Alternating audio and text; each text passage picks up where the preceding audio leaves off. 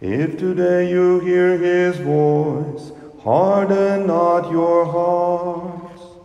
Glory and praise to you, Lord Jesus Christ. The Lord be with you. A reading from the Holy Gospel according to John. Jesus said to the Jews, Amen, amen, I say to you, whoever keeps my word will never see death. So the Jews said to him, Now we are sure that you are possessed. Abraham died, as did the prophets, yet you say, Whoever keeps my word will never taste death. Are you greater than our father Abraham, who died, or the prophets who died? Who do you make yourself out to be? Jesus answered, If I glorify myself, my glory is worth nothing. But it is my Father who glorifies me, of whom you say, He is our God. You do not know him, but I know him. And if I should say that I do not know him, I would be a liar. I would be like you, a liar. But I do know him, and I keep his word. Abraham, your father, rejoiced to see my day.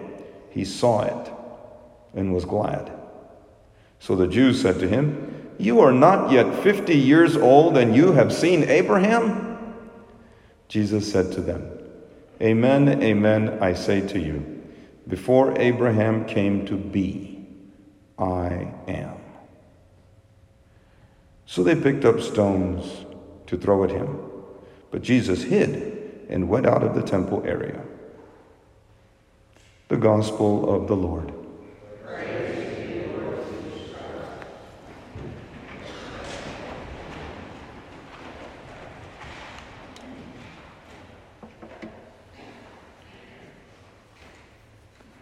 A couple of weeks ago, I gave a marriage enrichment retreat at St. Raphael's in Springdale.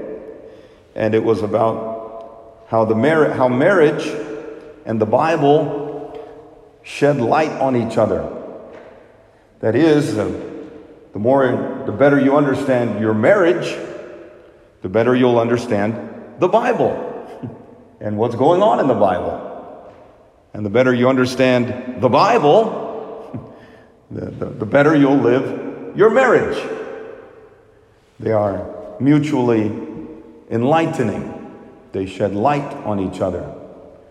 The opposite is also true. If you struggle to understand the real meaning of marriage, what does it mean to be married? You will have struggle. You will struggle understanding the meaning of the Bible. And if you struggle to understand the meaning of the Bible, you will not really understand what it means to be married.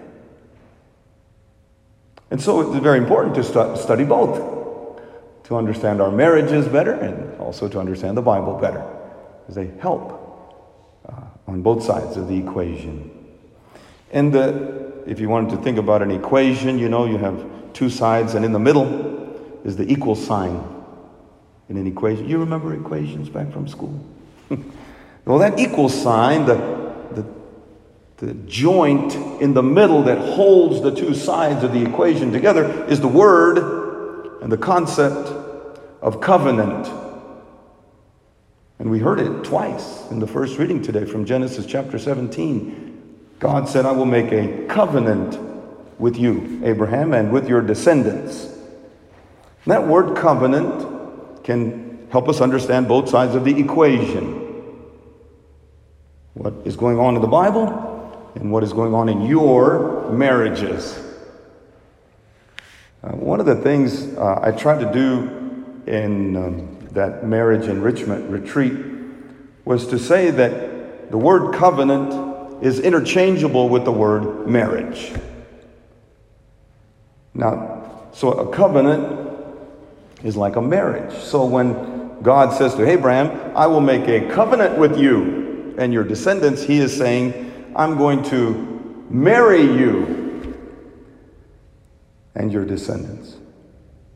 My relationship with you is not as a master to a slave. My relationship with you is like a husband to a wife.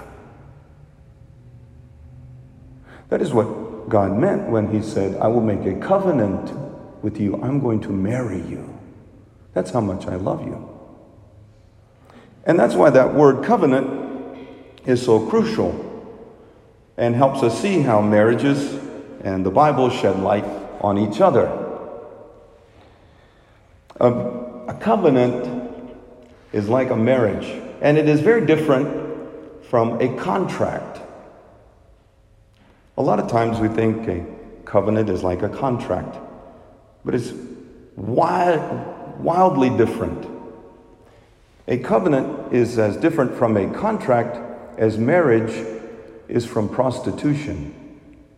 Excuse the vulgar example, but I thought it might help you wake you up. Because in a covenant, you exchange persons. I give you myself, you give me yourself. In a contract, you exchange goods and services. I will give you this service, I will give you this good, and you will pay me for it. Hear the difference? How do we understand our marriages? As a covenant or as a contract? And of course, in a contract, there are two parties and they mutually agree to fulfill the terms of the contract or they mutually decide to go their separate ways and uh, break the contract. I sometimes wonder if that's the way we understand marriages more as a contract. And the other difference between a covenant and a contract, besides it being like a marriage or prostitution, is that the primary actor, the primary agent of a covenant is God and not human beings. That's why God said to Abraham, I will make a covenant with you. I'm the principal agent.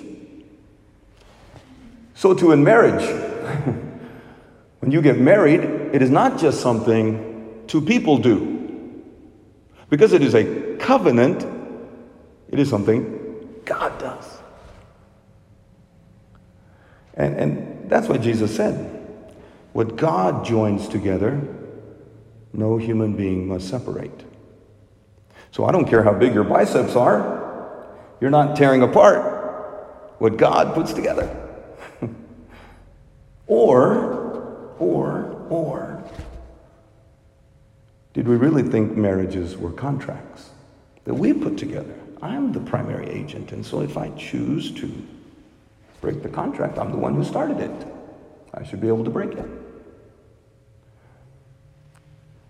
Of course, I say all this with great sympathy and compassion for people who struggle in their marriages, and I know a lot of people do.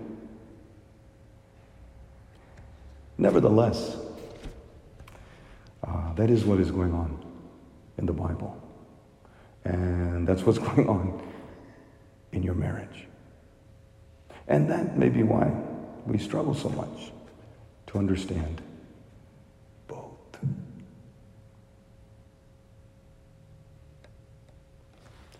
Praised be Jesus Christ.